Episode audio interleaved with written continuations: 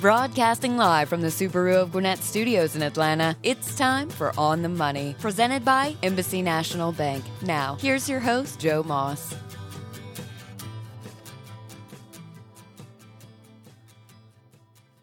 Hi, everybody, and uh, welcome today to this segment of On the Money. It's brought to you by Embassy National Bank.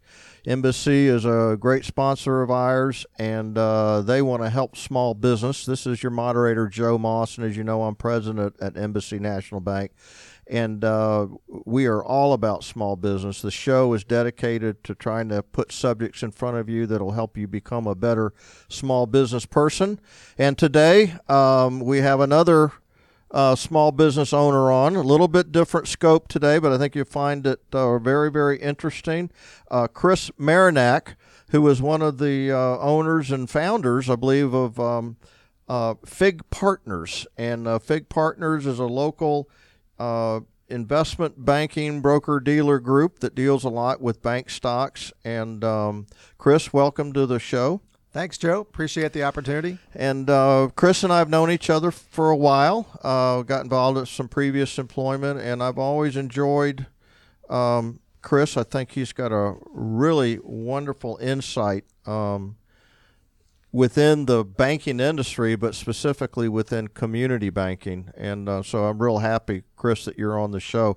Tell us a little bit more about Fig. How'd you get started? Where are you today? What's going on? Sure. So Fig is a broker-dealer that specializes in bank stocks, and we particularly are fond of community banks. So we are a market maker on the NASDAQ of over eight hundred fifty, almost nine hundred bank stocks. We're one of the largest broker-dealers in terms of the markets we make on the equity side. We also are active in the fixed income side, and I run our research department. We uh, publish research on one hundred fifteen community banks and other regional and national banks around the country. We track another one hundred plus. Uh, we do a fair amount of industry research, uh, both on public and private banks. And uh, we really serve two masters, which are to work with bank investors and the banks themselves. Uh, so we're very fond of the business and very much see ourselves as a champion of banking, and have a, a fair amount of information in different contexts and different angles to look at the industry to sort of uh, give a both positive and negative, as well as, I think, a balanced view on the industry at large. And uh, you're a small business yourselves. That is correct. We are owner-operators. We've been in business as Fig for twelve years.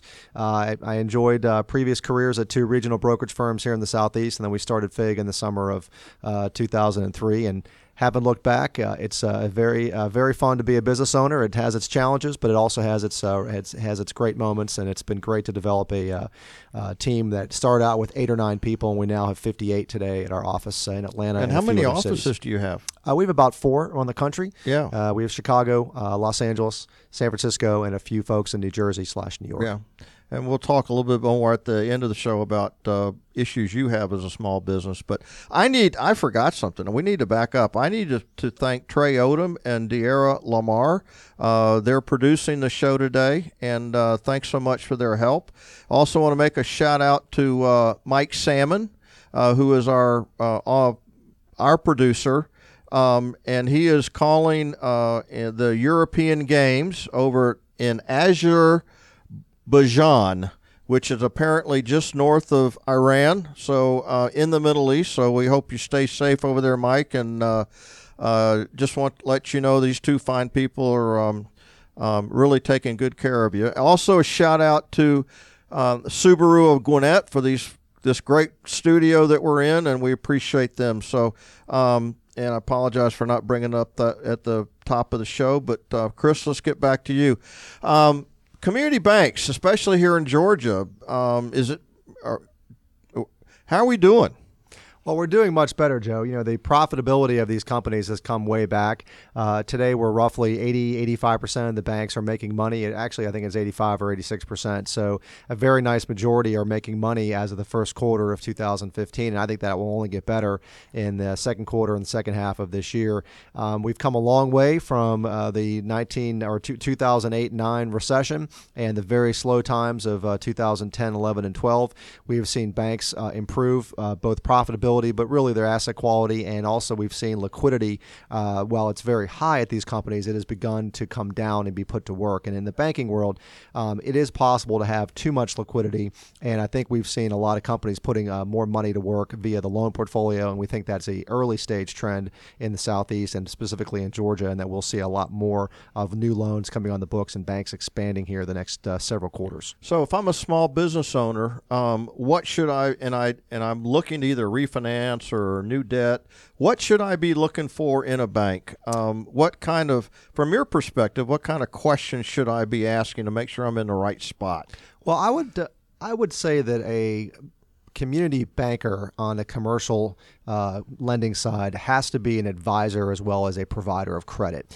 And I think most small businesses have a lot of advisory from both their attorneys as well as their accounting uh, firms. And I think that's always been true. And I think that tends to be the sort of lead intelligence that a small business owner gets uh, from their auditor and their attorneys. But I also think that the uh, banker should be right, right there in the same mix, and that they should count on their community banker as a source of reason, as a source of knowledge, uh, someone who can vet their ideas, sometimes point out when they have deficiencies, and sometimes champion uh, the ideas they have and help them uh, achieve their dreams. Uh, things have to be done conservatively. You have to be able to borrow money with the idea of paying it back.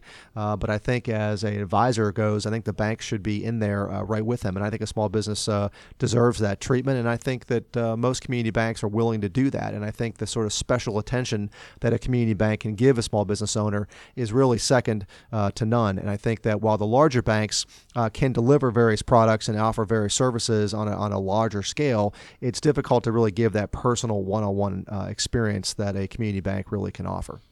And um, and here in Georgia, we've got uh, a, a large group of um, big banks. We've got SunTrust. We've got the, um, and it's we can go through the Atlanta banking history and talk about why there's only one Atlanta-based big bank left. But we've got B B and T, we've got Nations Bank, a B of A, we've got P N C, we've got SunTrust. I mean, we're on every single corner. But these community banks just keep chugging along, don't they? That is correct. And I think one of the beauties of the community bank model is the people that run them and the fact that I think there is a demand for their services. Um, historically, community banks have always been a provider of small business credit. Um, I think that you also have a community, particularly here in Atlanta, that is growing. Uh, Atlanta's going through a very nice renaissance the past uh, year and a half, and particularly in two thousand fifteen is seeing some very strong results, uh, especially as it pertains to local construction improving. The commercial side of the business has been very strong the last two years, but more More importantly, we've seen new jobs created in Atlanta and, frankly, in many cities of the Southeast. And, and I think if you make a broader statement around the country, job growth has improved in a lot of areas. You know, we're not necessarily back to pre-recession areas or pre-recession levels, rather, in, in every area. But I do feel that we are seeing a lot of progress this past uh, six to twelve months. And I think that there's a catch-up going on. And we are starting to see the demographics kick in where folks are moving to the Southeast, moving to the Southwest. Uh, folks are taking advantage of, of sort of Uh, not only the good weather, but also the attractive business dynamics that are involved in, in Georgia and Tennessee and the Carolinas, Florida, Texas, et cetera. Now, you, let's go back to the loan officer as the advisor. I think that's a very, very, very important point. And I think that's sometimes why maybe um, uh, potential borrowers get a little frustrated with their bank, because uh, we talk within the bank of the role of the loan officer um, as being uh, someone who will try to satisfy the customer need, but a lot of times our role is to try to keep the customer out of trouble, keep them from hurting themselves. Correct. And that may come across as bad customer service, but you know we see that as our role as an advisor. Um, and, and we may be the only business where the customer may not always be right when we're talking about lending them money. That's correct. I think in a lot of cases, customers don't necessarily realize if they have done the right planning, the right anticipation. Uh, you know, there are tax changes, regulatory changes. There's are a different, uh, you know, the, the seas change in every business. And I think the experience of history that a good commercial banker has, he or she is able to sort of deliver that knowledge to the small business uh, person to make sure that, that they are being conservative enough in their approach and not being overly aggressive.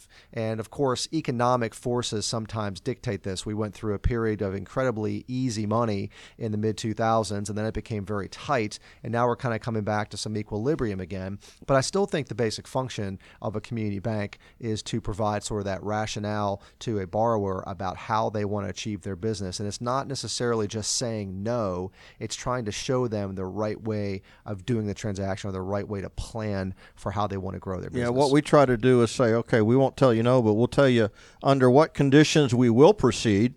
You right. may not like it, but we will tell you how we would would think we could proceed, and that's the way we try to deal with that.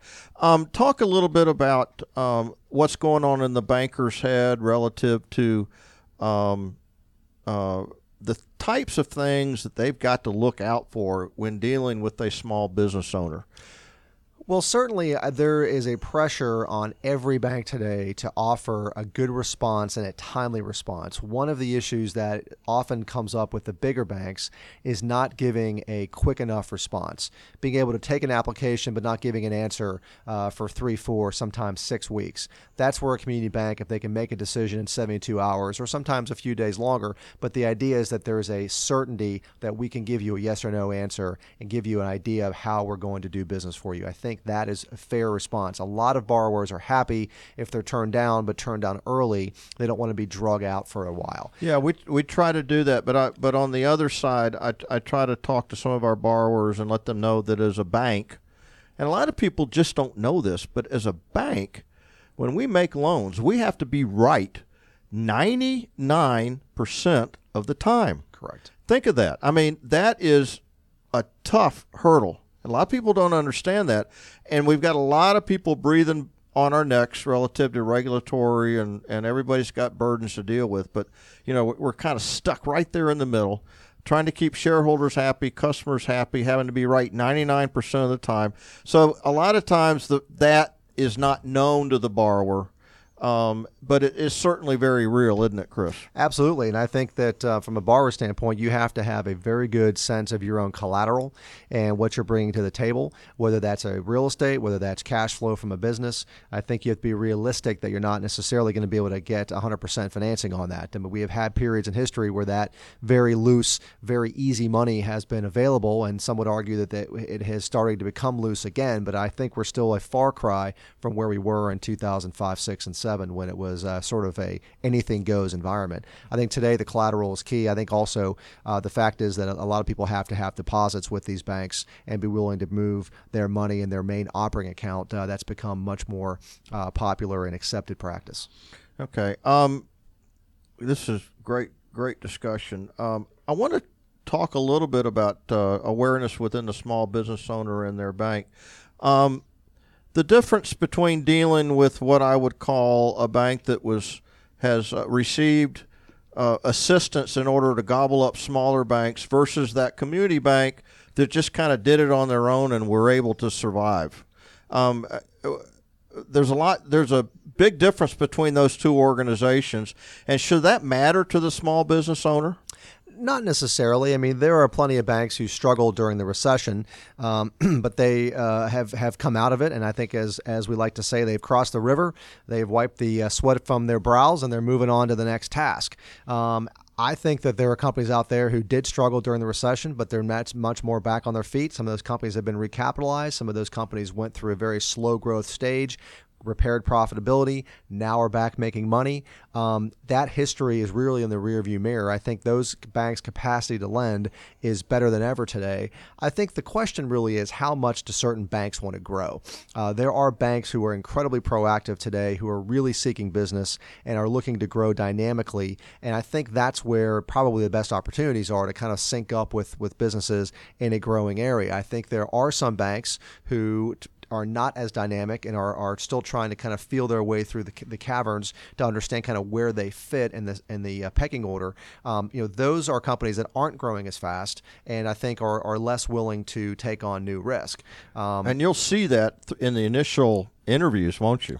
I think you will. Um, we also like to tell people to go pay attention to the bank. I mean, if you see the bank is not growing and they've been in a shrinking mode, that's something that you should ask questions about. Mm-hmm. Now, sometimes there's a logical answer. Um, you know, we know banks who are doing very well today, but they were shrinking the past two or three years, but they've become much healthier in the past six to twelve months.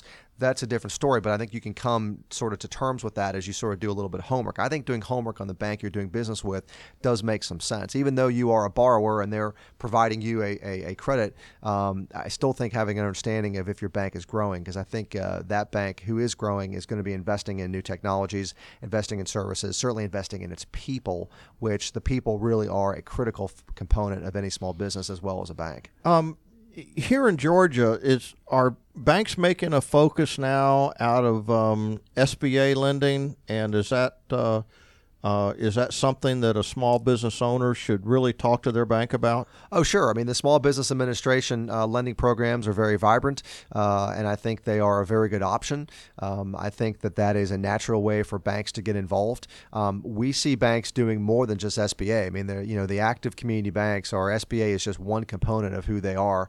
You know, there's a lot of lending being done outside of the S B A because of certain, you know, uh, regulations and restrictions. And, and if the, if a bank likes the credit and likes the borrower, they'll be happy to make them a loan outside of the S B A. And in fact, in a lot of ways, they almost prefer that because it's easier to collect. Yeah. Um, but having said that, the S B A program is certainly an option. And I think as a business owner, uh, it is it is important to understand your options, almost like buying a car. You know, what are the various choices I have, various financing tools I have, and then sort of hone that into uh, your decision tree.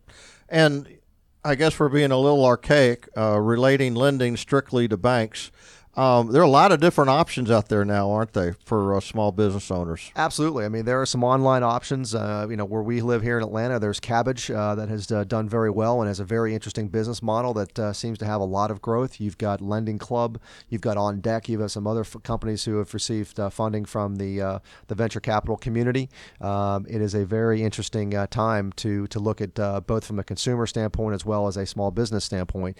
Um, I think the you know, pl- proliferation of the sort of non-regulated lenders will continue. Uh, there's a fair amount of money in Wall Street and in the private equity world that want to support these companies. Uh, we do have a shadow banking system that is still chugging along, and uh, there are options out there. Mm-hmm. Um, you're listening On the Money, brought to you by Embassy National Bank. This is Joe Moss, your moderator, talking to Chris Marinac from Fig Partners, and uh, we're talking about Uh, community banking, the overall economy, uh, small business owners, um, having a kind of a very fluid conversation. Chris, let's talk about um, uh, the uh, the what you would call the different kind of lender, the online lenders, the uh, out of the bank lenders. Um, are you seeing a preference among small business owners to be have a face-to-face relationship, or are people getting a lot more comfortable with the online environment? I think there's a building comfort level on the online environment. I, did, I, I would be careful to, to say that it's exclusively, because I don't think that's correct. I mean, we see banks having a lot of success opening branches and still getting folks in the door for a credit relationship.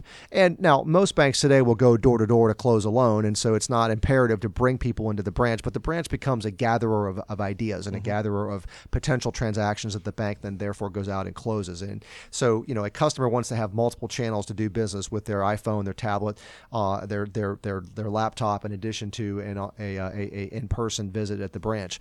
Um, I think that the small business owner um, looks at where they can get the best deal. And one of the interesting points is that the community banks, in my opinion, tend to be cheaper from a rate perspective than the online options. Mm. That doesn't mean the online options are are, are terribly expensive. It just means they're more expensive. Mm-hmm. Um, but having said that, the loss rates on the uh, on, on on those borrowers sometimes can be higher over a credit cycle. We haven't tested that yet, um, but we certainly uh, certainly could see that. Uh, I also think that That uh, to some extent, the, uh, the, the there's there's a different selection process uh, within the, the companies who are the, the businesses who are going online at this point. And by the, I'm I'm going to hold on to I'm, I don't know if you remember the John Naisbitt book called uh, Megatrends. Sure, he had a, uh, uh, a pillar in there called High Tech, High Touch. I'm hanging as a community banker. I'm hanging on that because I think that uh, at the end of the day, you're going to want to sit down and talk face to face with somebody. Uh, now, you may be a very transactional person, can think, you figure out by yourself, et cetera. Fine. That's online lending, but I think the majority of people are, are going to prefer that face-to-face. And frankly, I, um, I, I still do. Obviously, I'm a lot older, but uh, I think the uh, younger generation coming up, like uh, Dierra or whatever, as they kind of sprout their wings and, and um, uh, get it involved in a lot of things, they're going to prefer the face-to-face as well. The online is a scary environment. Well, I agree with you there, Joe. I also think that what we're seeing from the banks, particularly on the regional and national level, is a more of a cutback of square footage and mm-hmm. less a cutback on the number of branches. I mean, I think technically the number of branches are declining, but what's really happening as we speak is companies are deciding to cut branch sizes back from three thousand feet to two thousand feet or sure. put, you know, new space out that's only going to be fifteen hundred square feet and try to, you know, work with virtual tellers and, and, uh, and you know, employ new technologies that still allow them to have a physical location, but they're much smaller. Um, we know of banks who are testing, you know, taking half the bank branch and bringing in Subway or bringing in Starbucks and mm-hmm. sort of co-branding locations as a way of subleasing space. I think that creativity is going to continue to uh, to occur in the banking system and really offer banks a way of cutting costs. And technology will continue to improve.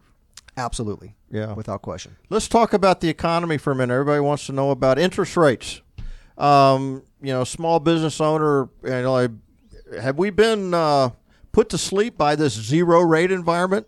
I think we have a little bit. I, I think the reality is the Federal Reserve is trying to signal an interest in raising interest rates sometime soon. Um, they're a little bit in a box because I think they'd like to create a cushion to where they can take a twenty-five basis point uh, a Fed funds rate, which is where the rate is today on the short-term interest rate policy, and move that up to seventy-five or one hundred. But it's hard for them to do that without a, a, a strong enough economy. So there is has been strengthening in the economy. There has been a better job growth uh, around the country in general. But I think that the ability to raise interest rates significantly just is not there. Um, it does feel to me that the Fed is going to make some type of move just to say they did it. Um, and that may occur by year end or the first quarter of two thousand sixteen. But that's going to mean twenty-five basis points goes to fifty or twenty-five goes to seventy-five. It's a very modest change. And that doesn't necessarily mean that the prime rate will move either, does it? I suspect the prime rate will move. I think Citibank and J P. Morgan and Bank of America, if they can get any any move on the prime rate, they will take, will take a shot at it. But what's going to be interesting is, do we have, you know, some type of incremental move mm-hmm. to where instead of moving a quarter point on the Fed funds, we move an eighth? Right. Uh, that has not been discussed too much in the broader press, but uh, you you heard it here first on the money that an eighth eighth a point increase could actually happen. Uh, that does make a lot of sense to me because I think there's so many more things to worry about these days when raising interest rates than uh, that they've ever had to worry about before. And let me remind all our listeners that it wasn't that long ago, in fact, mid nineties, I attended a seminar, and there uh, um, there was suggestion that a perfect funds federal funds rate, um, federal funds rate, meant was about four percent. If you add the three points on there between that and what prime typically is, you're looking at a prime rate of seven. And there are some people just as early as the nineties that argued that was an optimum level. Um, so we've been kind of put to sleep a little bit. Prime rate was eight percent in the summer of two thousand seven because I remember it vividly. Yeah. And um, so a lot could happen, but I, I, gosh, it seems like just things are so slow getting going still for whatever reason. And anything that the Fed does in significance could jeopardize a lot of things around the world these days. That's right. That's right. Well, and the mortgage business uh, and the housing industry depends on having interest rates staying low. So we really can't fool with that too much. Uh, we have seen some natural increase in the mortgage uh, interest rate the last six weeks, and it, re- it remains to be seen whether that's going to uh, to stick um, with how the ten-year Treasury trades. But uh, we have had an increase in rates and therefore mortgage costs. Yeah, and I think as a consumer, a small business owner, I'd think less about short-term rates, and I'd watch, go find and Google it, the ten-year Treasury index. Go watch that number because that is much more of a free market indices than prime rate and Fed funds are. Uh, that's where everybody trades based on their expectation of inflation, growth, et cetera, and very tough to manipulate that rate through open market or through governmental Uh, regulation. Would you agree with that? Yes, I, I, I do agree with it. And then the Treasury uh, homepage is a great uh, link to look at every day and keep track of that. Uh, and we've certainly have seen it, it ebb and flow. And, and I think the markets in general are volatile. So we will see it bouncing around a fair bit. Okay. Um, Greece. Do we need to worry about Greece? Is Greece like a little gnat for us or what? I mean, we, we all know they've been overspending forever. But uh, and it makes good headlines, but should we worry about it? I, I personally don't think so. I mean, uh, you know, ultimately at the end of the day, uh, it becomes a distraction. Uh, it is an issue for Germany, uh, who may have to take on some more some, some more uh, obligations if if Greece were to become worse. Uh, but I think at the end of the day, uh, they'll find a solution. Uh, yeah. I think that sometimes this is jockeying for position uh, from the political side. Jockeying for for more assistance, probably for more money is what it is. Um, yes, all just one big negotiation. I agree with you. Um, should all right. A lot of folks out there who are small business owners, uh, late in the early two thousands, decided, you know, hey, I think I want to invest in a community bank, and uh, the the promise was, uh, you know, put your money up, give me three years, and I'll double it. Because uh, I'll be selling my bank, and uh, two thousand six and seven rolled along, and guess what? Not only did they not sell, but how many bank failures did we have in Georgia? Well, we had uh, one hundred fifty, something like that. We had several hundred in the southeast, and so they all total. They all fold. The one hundred fifty folded up and went home. But now, as liquidity grows, uh, you've got a little jingle in your pocket. Uh, is it safe to go back in the waters? Is a community bank a, a good place to invest money? I, I definitely feel it is. I, I think community banks are not only making money, but they're growing book value. Um, you know, we think the banking industry is is on par to do six to seven percent growth of tangible book per share. Uh, we think the return on equity, return on assets are improving. They're still not where we'd like them to be. So we have a lot of companies making seventy, eighty basis points R O A and, you know, eight to nine percent on R O E. And we love to see more people graduate towards one percent. On, on the return on assets and above ten, but we still have, I think, an improvement. And it's important to look at where you have um, situations where companies go from being awful to sort of mediocre, and then mediocre to good, and good to better, and better to great. Um, you know, we're a long ways away from being great as a whole industry, because we still have to have a faster economy. We probably also have to have hi- higher leverage in the industry, because remember, a bank takes a dollar of equity and puts it into, you know, thirteen or fourteen dollars of assets. And right now, today, we're putting that into about ten or eleven dollars of assets, and we're in the process of re-levering the industry. That will take several more years to happen. The uh, regulators at the F D I C, the Fed, and the O C C probably do not want to see banks getting back to the fifteen or sixteen times leverage in terms of total assets over total capital. Mm-hmm. But I do think we're going to get back to, you know, uh, twelve and a half, thirteen and a half over time, and I think we'll be there before people realize it. And then we've got this period right now in fifteen in two thousand sixteen where there's a fair, um, fairly nice and accelerating pace of asset growth that's in the industry, which all dials back to the availability of credit is very solid for a small business today. And by the way, just uh, as a as a plug for Embassy, um, we want to lend money. Um, we've cleaned up the balance sheet. Um, in fact, it's probably one of the better turnaround stories here in Georgia. Uh, I'd like to add that we did it without any, zero, nada, government assistance. Um, and uh, it was just our shareholders and our customers that carried us through. And um, and we're poised to have the kind of growth you're talking about. Um, and we're here to lend money. Um, if you get frustrated with a community bank, just remember, got regulators beating up on us. Um, and we have to be right ninety-nine percent of the time. So um just a little plug for the community bankers out there. Um, is it important to have a community banking industry in America? Absolutely. I mean, I, you know, you have to have the ability to get credit to small businesses. Uh, small businesses continue to be the lifeblood of the industry. Uh, I think that while a large bank can offer small business, it's hard for them to do it at the small level. Um, small uh, businesses tend to be a little bit more expensive to bank, um, and you have to be, I think, willing to sort of put more of, of a personnel uh, talent against them. Um, and I think it's hard to sort of put uh, a small business into a credit box where you're making a decision uh, simply based on a uh, on on on on some online metrics. I think that That there is a cer- certain art and science to it. The science part can can certainly be done through a technology vehicle, um, and so and that is acceptable. But I do think there's the opportunity to still have that kind of local flavor and feel. Um, I also think that there is a deposit taking mechanism that is also very important. That you have to be a, uh, have a business that can manage your cash, that can offer a store of value. banks offer that today. Uh, and I think there's a demand for that. And, you know, there are a lot of businesses who are borrowing less than two million dollars, borrowing less than a million dollars.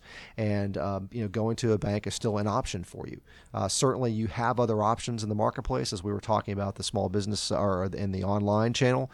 Uh, those are viable, but, uh, you know, there's a much bigger, wider pool of credit uh, available from the community banks. Yeah. And, and don't forget that the community bank itself is a small business. So they're a lot more likely to understand you as a small business person than someone at one of the larger banks. Um, the, the, 'cause the folks that run community banks uh, typically have their own small businesses. They understand what you're going through, and they're trying to help. So um, I guess that's another plug for, for community banks and why the industry ought to, ought to hang around. Um, we hear a lot about uh, community banks are just going to disappear. Do they need to exist? Why not just have ten banks? Why not? Well, the challenge is that you have more than ten cities in the country. You know, we still have, on as metro areas go, three hundred sixty, three hundred seventy metro areas. You have, you know, hundreds more of, of, of mid-sized and smaller towns that are not considered metro areas, but uh, you know, having the ability to kind of put credit out um, is still important. I think that there is a balance between making money and having a capacity in the system. You know, we do have excess capacity in the banking system, so the argument that we have too many banks is accurate. The question is, you know, can we uh, sort of dictate forcing people out of business? And the answer is no. What we what we can do is encourage change and really encourage the strong to survive. And I think that's going to happen in community banking, no different than it's happening in large banking. We still have some large banks out there that aren't are not well understood as being sort of mediocre businesses, and mm-hmm. they too, you know, may have changed as time passes. Mm-hmm. Um, but I think there's going to be a fair amount of change on both sides of the aisle, both on the larger banks as well as the community banks. So it's not only the community banks who will go through change. I think you'll see some change at the large bank level too. But at the end of the day, you know, it's still about uh, offering a, a localized service uh, and having someone who really understands uh, their borrower. I mean, it's no different than than the you know hundreds and thousands of, of individual C P As that are out there today offering a service for their clients. Same with attorneys. There is a need for that skill set, uh, just like there's a need for a for a lending skill set. And, and, and a small business, if you're in the if it, in the market for debt or a deposit. deposit relationship, or you know, there's a lot of stuff going on that's causing chairs to be shuffled in banks. They're making different decisions. They may not go in the favor of your type of business, but if you're shuffling chairs, whatever, I think it's important to go in and interview the community bank, find out what their strategy is. Can they explain what your business is? Because the most community banks are very niche, what I call niche oriented. Um, find out their appetite for loan growth, Uh, credit criteria, interview them, um, and um, and just see see what your feel is, um, and and then uh, and then, you know, recognize um, that the need that they're going to try to act as your advisor. And I think the most important point, Chris, you made is find someone that you think can advise you and help your small business grow.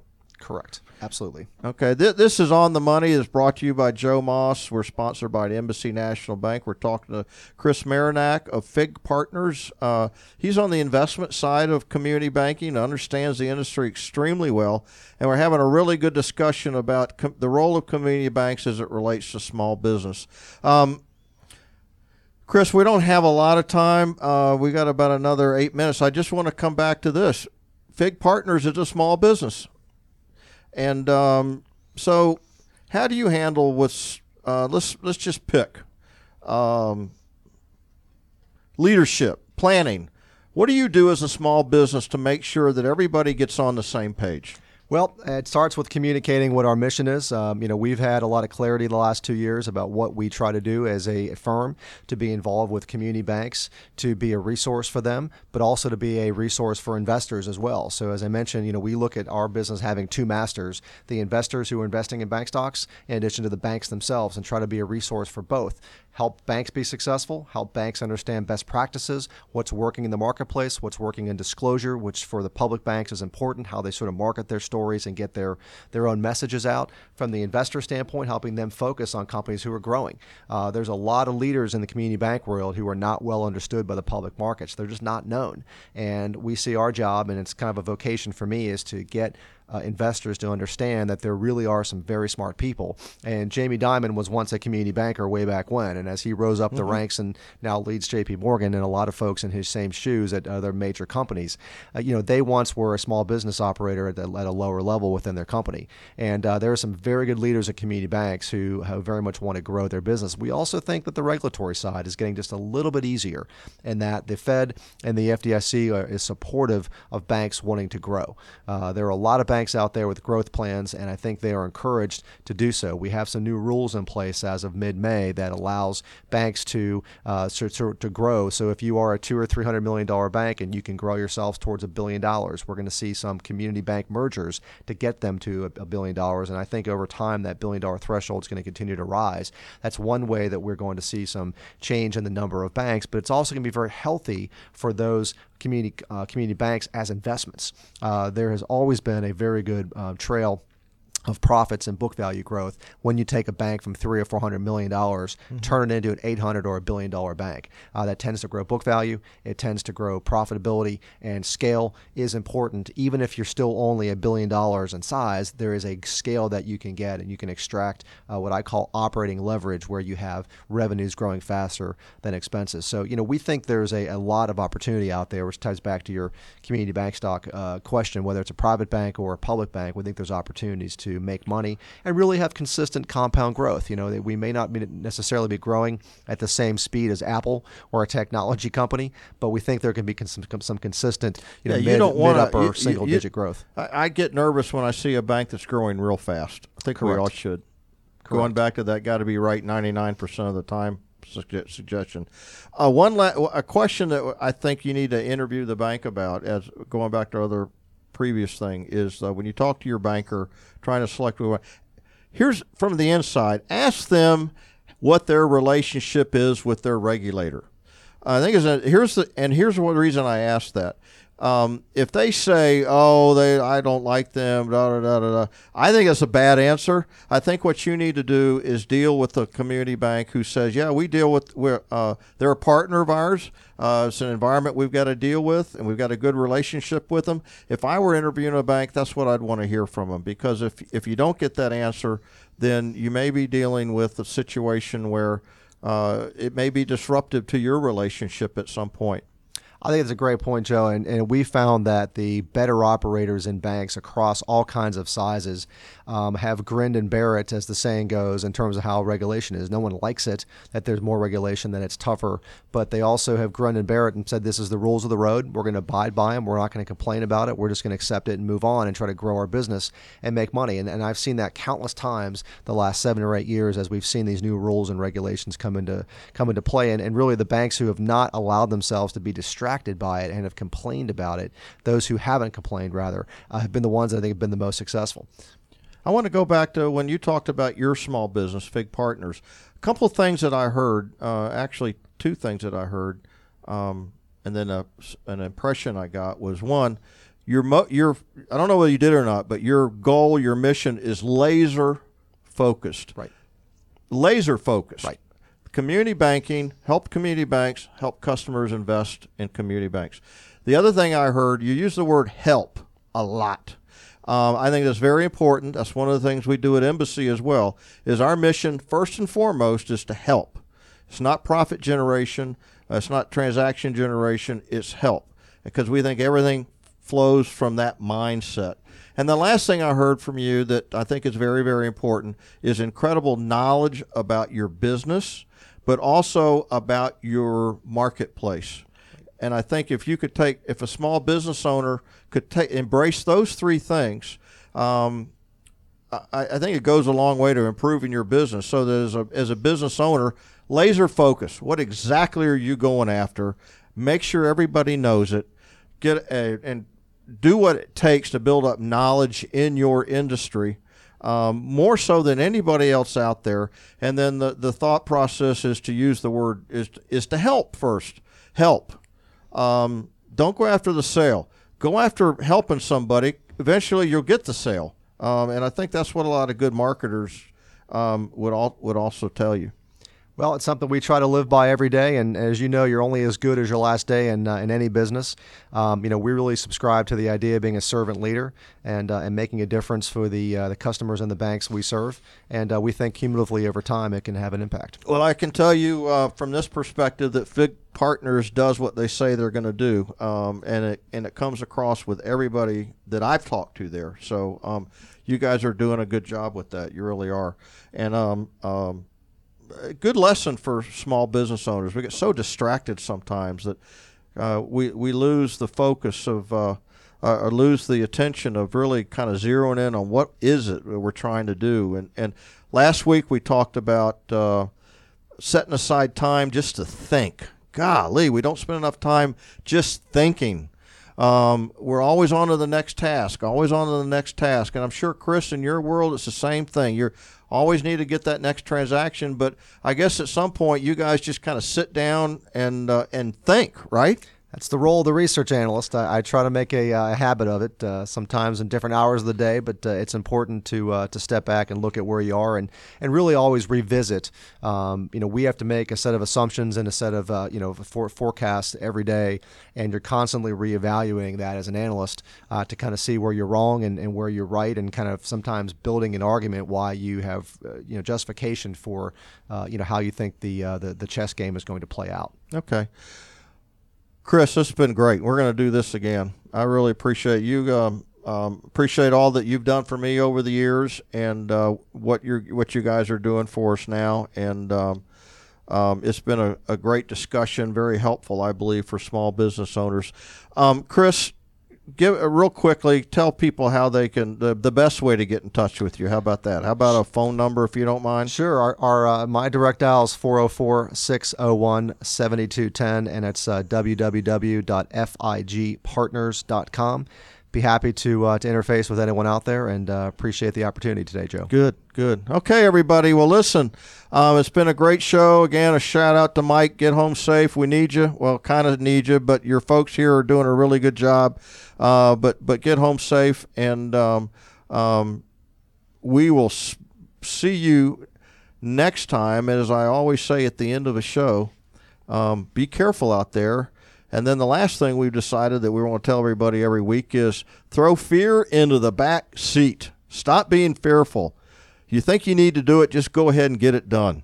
So anyway, with that, next time, this is uh, Joe Moss on the Money, brought to you by Embassy National Bank. And um, have a good rest of the day, and we'll see you next time. Thanks.